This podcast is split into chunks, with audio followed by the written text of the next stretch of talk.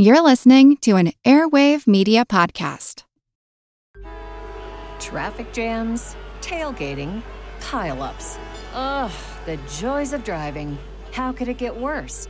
The federal government wants to have a say in what you drive. That's right. The Biden administration's EPA is pushing mandates that would ban two out of every three vehicles on the road today. Don't let Washington become your backseat driver. Protect the freedom of driving your way. Visit EnergyCitizens.org. Paid for by the American Petroleum Institute.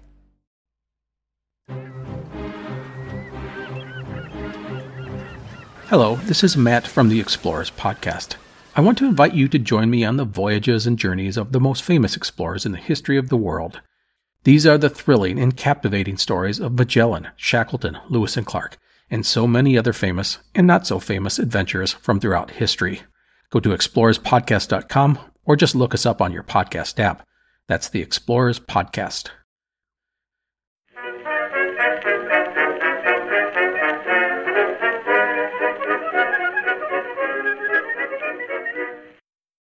Hello, everyone, and welcome to History of the Second World War, Episode 24, The Third Reich, Part 10, The Enabling Act. This week, a big thank you goes out to Brandon and Raphael for choosing to support this podcast on Patreon, where they now get access to special ad free versions of all of these episodes, plus special Patreon only episodes released once a month. If that sounds interesting to you, head on over to historyofthesecondworldwar.com slash members to find out more information. In the days before the March 1933 German national elections, tensions in Germany were high. After the Reichstag fire and the resulting Reichstag fire decree, the official suppression of the German Communist Party had begun, and all over Germany the SA and the police would work together to arrest them by the thousands. The elections were critical to the plans of the government, and as a result for the future of Germany, in one very specific way.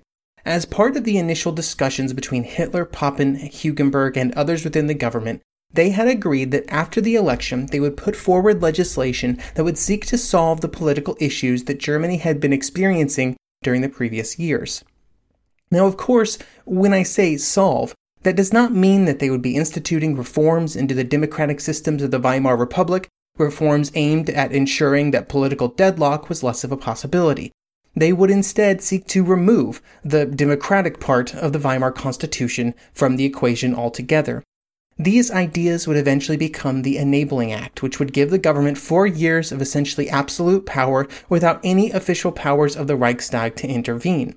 In this episode, we will discuss the March elections, the passage of the Enabling Act through the Reichstag, and then its immediate consequences. The elections had been set shortly after the new government had been put in place. They were seen as a critical part of the plan to try and finally produce a government which would have the backing of the Reichstag to, you know, actually exist. That majority of support that had been so elusive in recent years. The elections were fully supported by all the members of the coalition within the government, and all hoped that in their official position they would be able to help their parties grow in support. They were also, of course, supported by Hindenburg, who provided the order to dissolve the Reichstag once again, and the elections were set for March 5th, which provided just over a month for campaign activities. In many ways, the Nazi campaign was similar to their previous efforts. All over Germany, events and marches and demonstrations would be held, and once again the message was saturated by anti socialist and anti communist rhetoric. Nazi speakers would discuss destroying the parties that were promoting class division and class antagonism in Germany and they would claim that it was the Nazi Party that had the ability to destroy the Weimar system, which had done nothing but lie to the German people for the previous decade. At this point, all of these talking points were pretty much par for the course when it came to Nazi political campaigns. However, there were also things that were very different with this new election. Because the Nazi Party was not some outside opposition party, they were a member of the government coalition, and this gave them some advantages. Breaking with previous norms, national radio and newspapers would be used to carry pro government messages in the weeks before the election all over Germany, even at a local level. The official structures of government would be co opted into the campaign all over Germany. The goal of all of these moves was to make it appear that the government, and the Nazi Party specifically, were already in control of the nation and that they were ready for the German people to support them in their crusade to mold Germany into the mighty nation that they wanted it to be the actions against the left in the days before the election were really just a continuation and an amplification of what had been occurring over the course of the previous month. In Prussia, Goering had made it clear with the police that he expected them to do their duty. Remember, by using his powers as the Minister of the Interior, he had already replaced many members of the Prussian government with those that were quite a bit more loyal to him. They were to collaborate with paramilitaries like the SA and the Stahlhelm, and they were not to be at all concerned about the use of force. Goering would go so far as to make it abundantly clear that policemen who used their firearms in the line of duty would be able to do so without any concern of official government censure or punishment for the act. In the weeks before the election, those same paramilitary groups would be brought on as auxiliary police, and their ability to suppress those deemed to be enemies of the state would be increased dramatically. All of this made campaign actions in the last days before the election almost impossible for the oppositional parties, especially in the wake of the Reichstag fire decree. There was really not much that these parties could do other than, I guess, launch a revolution, an action that was never seriously considered and which would have almost certainly been doomed to failure. Any active campaigning by the communists, especially, were basically impossible during this period, which was obviously part of the reason that the actions had been taken in the first place. The results of the elections are actually somewhat surprising, considering all of the events that had happened in the week before. The Bavarian People's Party would garner a million votes, the German National People's Party, led by Hugenberg and a part of the cabinet, would get 3.1, and the Center Party 4.4 million. All three of these parties, respectively sixth, fifth, and fourth largest in Germany, represented little change from the previous election. The communists, even in such an unfriendly environment, lost just a million votes, dropping from 5.9 million in November 1932 to 4.8 million, which was really a pretty good showing, all things considered. The communists had borne the brunt of Nazi violence and suppression, and to come out of the elections with so much support, even while the leadership of the party was being arrested and imprisoned, showed something about the large base of support for the Communist Party and its dedication. The Social Democrats would receive 7.1 million votes, a relatively modest decline from the previous effort. Finally, the Nazi Party would receive 17.2 million votes, an increase of 5.5 million. This was a sizable increase that completely wiped out the decline that the party had experienced in November 1932. However, and critically, it did not provide the Nazis an outright majority, with just under 44% of the Reichstag seats being given to them. More importantly, the government coalition altogether could just barely make it over a majority, with 288 seats for the Nazi Party and 52 seats of the National People's Party, giving them a majority of just 16 votes. This did mean that for the first time in three years, the government would have a working majority in the Reichstag, but it still fell far below expectations. The Nazi Party had been aiming for far more than just barely being able to eke out a majority.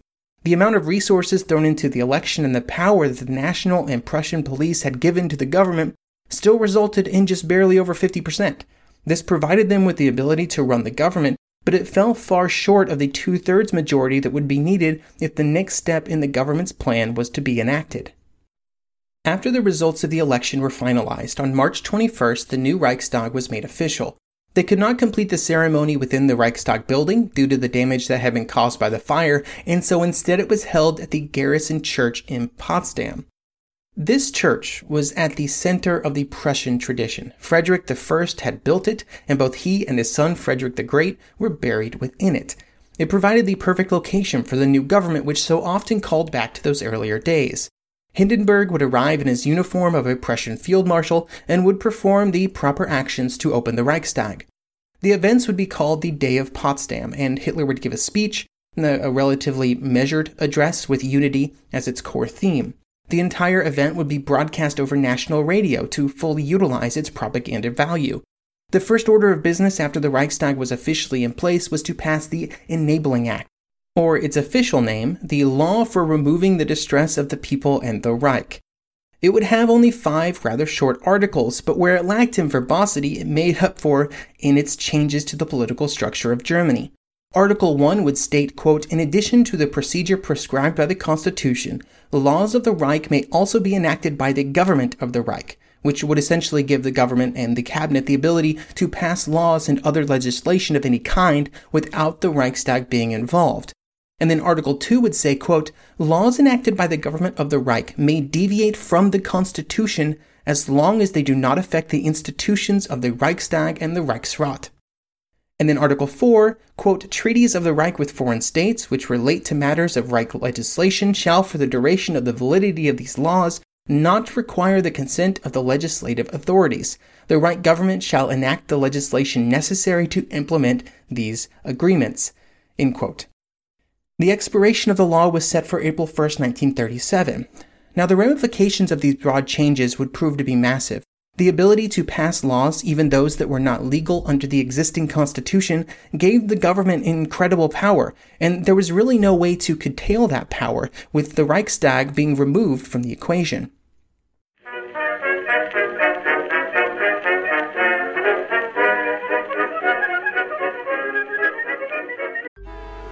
Traffic jams, tailgating, pileups. Ugh, the joys of driving. How could it get worse? The federal government wants to have a say in what you drive. That's right. The Biden administration's EPA is pushing mandates that would ban two out of every three vehicles on the road today. Don't let Washington become your backseat driver. Protect the freedom of driving your way. Visit EnergyCitizens.org. Paid for by the American Petroleum Institute. Want to learn how you can make smarter decisions with your money? Well, I've got the podcast for you. I'm Sean Pyles, and I host NerdWallet's Smart Money Podcast. On our show, we help listeners like you make the most of your finances. I sit down with NerdWallet's team of nerds, personal finance experts in credit cards, banking, investing, and more. We answer your real-world money questions and break down the latest personal finance news.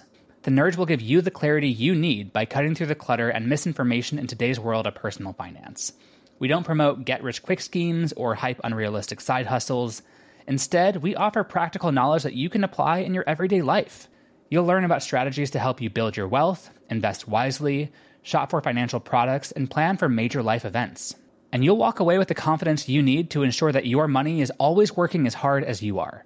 So turn to the nerds to answer your real world money questions and get insights that can help you make the smartest financial decisions for your life.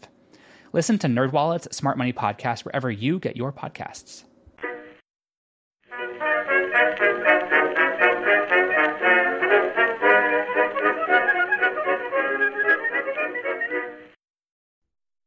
While the contents of the Act were prepared and ready, there was a problem. Due to the content of the legislation, it needed a two thirds majority to pass. After the election, the government coalition did not have enough votes to make this happen, even if they were joined by all the deputies except for those of the Communists and the Social Democrats.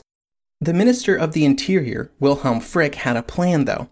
So part of the problem was that the Communist deputies were, were just too numerous, at 81 total seats. However, they could not attend any sessions of the Reichstag because of them in prison or being put into hiding by the anti communist laws that had already been passed, and so they wanted to avoid being arrested. But their absence provided an opportunity. Frick suggested that the communist deputies simply be removed from the total number of votes, which would reduce the number of votes that were required to reach that two thirds ratio from 432 to 378. The actual rule that was created was that any deputy who was not present for a session would simply not be counted, not given the abstention vote that was the previous procedure for someone who, who couldn't be there. And this changed the two thirds ratio in a way favorable to the Nazis. Once this solution was suggested, Goering also made it clear that he was ready to remove as many Social Democrats as was necessary, planning to have them just arrested so they couldn't appear. 26 Social Democrat deputies would already be added to the Communists as deputies who were not present due to imprisonment or fear for their safety, and Goering was willing to make it as many as needed. It should be noted that this change in the rules of the Reichstag was highly illegal. It was not permissible to change the rules without a two thirds majority, which they were enacting a rule to get around. Obviously, the people pushing for the change were not too concerned about the legality of the move. After the voting situation had been sorted out, the act was introduced on March 23, 1933. Hitler himself would introduce it to the Reichstag in their new home, the Kroll Opera House. The building would be surrounded by SA and SS members, and all the Nazi delegation would be dressed in their brown SA uniforms. Hitler would give a speech hitting many of his usual notes. He would begin with, quote, In November 1918, the Marxist organization seized the executive power by means of a revolution. The monarchs were dethroned, the authorities of the Reich and the Länder removed from office, and thus a breach of the Constitution was committed. The success of the revolution, in a material sense, protected these criminals from the grips of justice. They sought moral justification by asserting that Germany or its government bore the guilt for the outbreak of the war. And he would end by saying, quote, All the more, however, the government insists upon the passage of this bill. Either way, it is asking for a clear decision. It is offering the party to the Reichstag the chance for a smooth development which might lead to the growth of an understanding in the future. However, the government is just as determined as it is prepared to accept a notice of rejection, and thus a declaration of resistance. May you, gentlemen, now choose for yourselves between peace and war. The message was clear. Passage was the only option. Otto Wels, the leader of the Social Democrats, who would go into exile in June, would speak in response, closing with, and this is a long quote, but an important one. Quote, any attempt to turn back the wheels of time will be in vain. We Social Democrats are aware that one cannot eliminate the realities of power politics by a simple act of legal protest. We see the reality of our present rule. But the people's sense of justice also wields political power, and we will never stop appealing to this sense of justice. The Weimar Constitution is not a socialist constitution but we adhere to the basic principles of a constitutional state, to the equality of rights, and to the concept of social legislation anchored therein. We German Social Democrats solemnly pledge ourselves in this historic hour to the principles of humanity and justice, of freedom and socialism. No enabling act can give you the power to destroy ideas which are eternal and indestructible. You yourself have professed your beliefs in socialism. Bismarck's law against socialists has not destroyed the Social Democratic Party. Even further persecution can be a source of new strength to the German Social Democratic Party. We hail those who are persecuted and in despair. We hail our friends in the Reich. Their steadfastness and loyalty are worthy of acclaim. The courage of their conviction, their unbroken faith are the guarantees of a brighter future. His defiant tone would not prevent the fact that the passage of the Enabling Act was assured. The Center Party would join the government in the vote, bringing the final tally to 441 for and just 84 against. With its passage, democracy in Germany was essentially destroyed.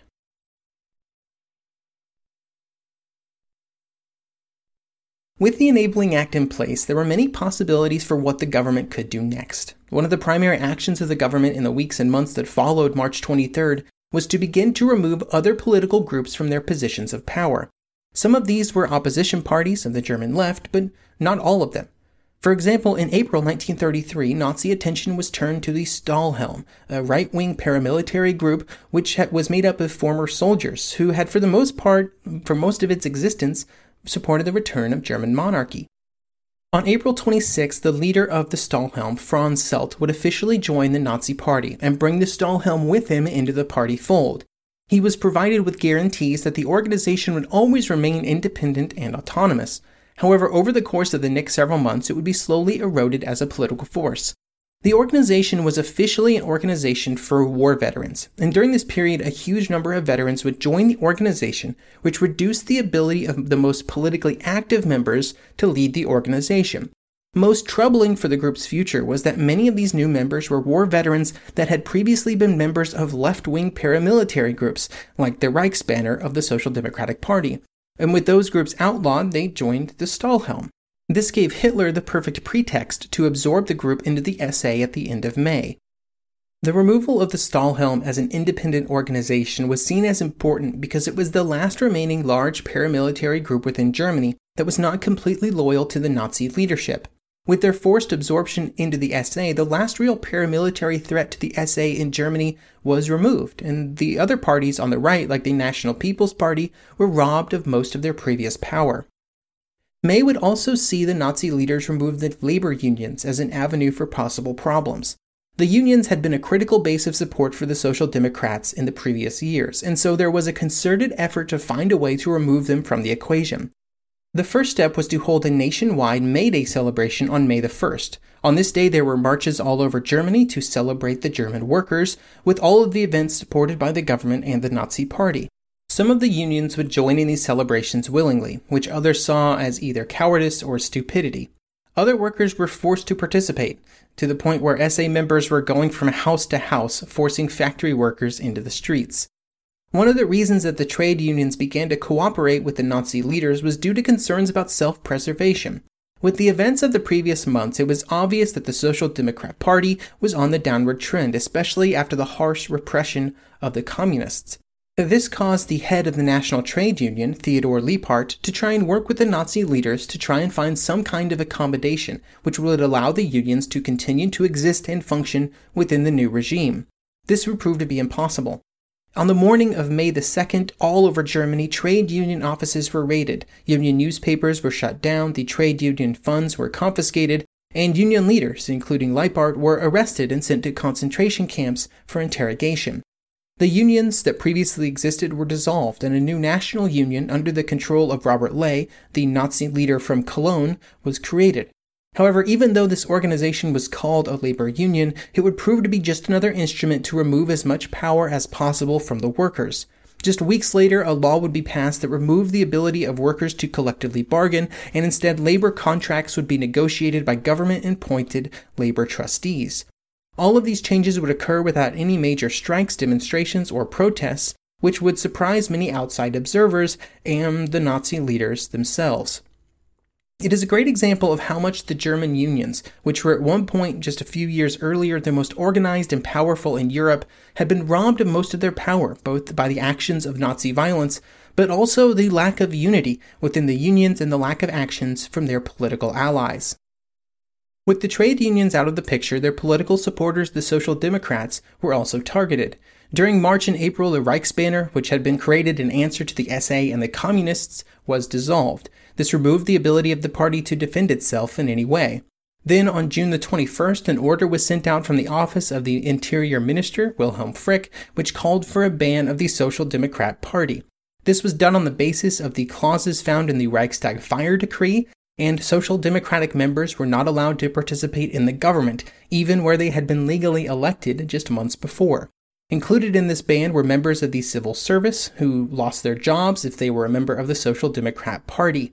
Over 3,000 Social Democrat members would be arrested all over Germany on June 22nd alone, just adding to the many thousands of communists and Social Democrats who had been detained in the previous months.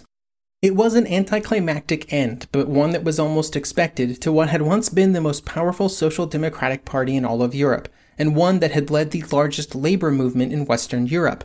The party had fallen through its attempts to maintain the democratic and legal status quo as defined in the Weimar Constitution, putting it into a position of compromise when so many other groups around them simply refused to do so. With its destruction, the last real oppositional force to the government and to the Nazi Party was removed from the German political landscape. With its political enemies removed, the Nazi Party now turned to those that it called its friends. When the new government had been created, a critical part of the coalition had been the National People's Party under the leadership of Alfred Hugenberg, if you remember, many people, both inside and outside of Germany, believed that the German nationalists, led by the People's Party, had come out quite well in the new coalition. However, after March, the nationalists had experienced problem after problem. They were constantly and consistently overruled and outsmarted by the Nazi members of the cabinet. They had eventually realized that they were simply unable to influence the course of the government, even when they considered the course that it was taking to be illegal.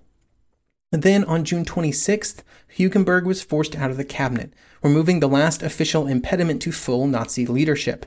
Shortly thereafter, the party itself would dissolve. The other major party in Germany, the Centre Party, would not last much longer.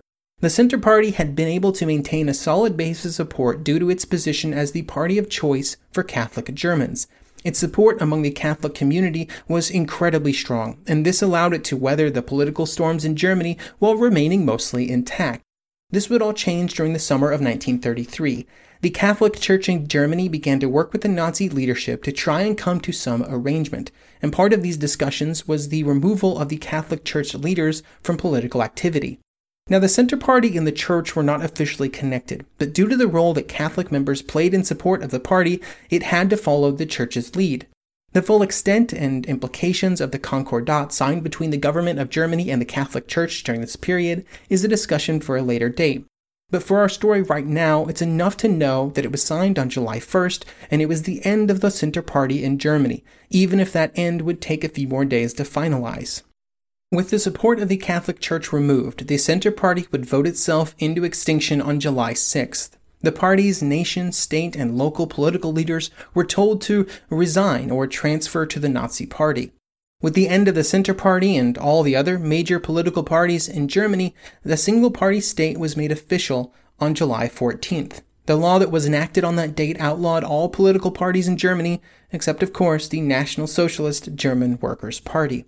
On that date, the political conquest of Germany by the Nazi Party was complete, less than six months after they had officially entered the new government for the first time.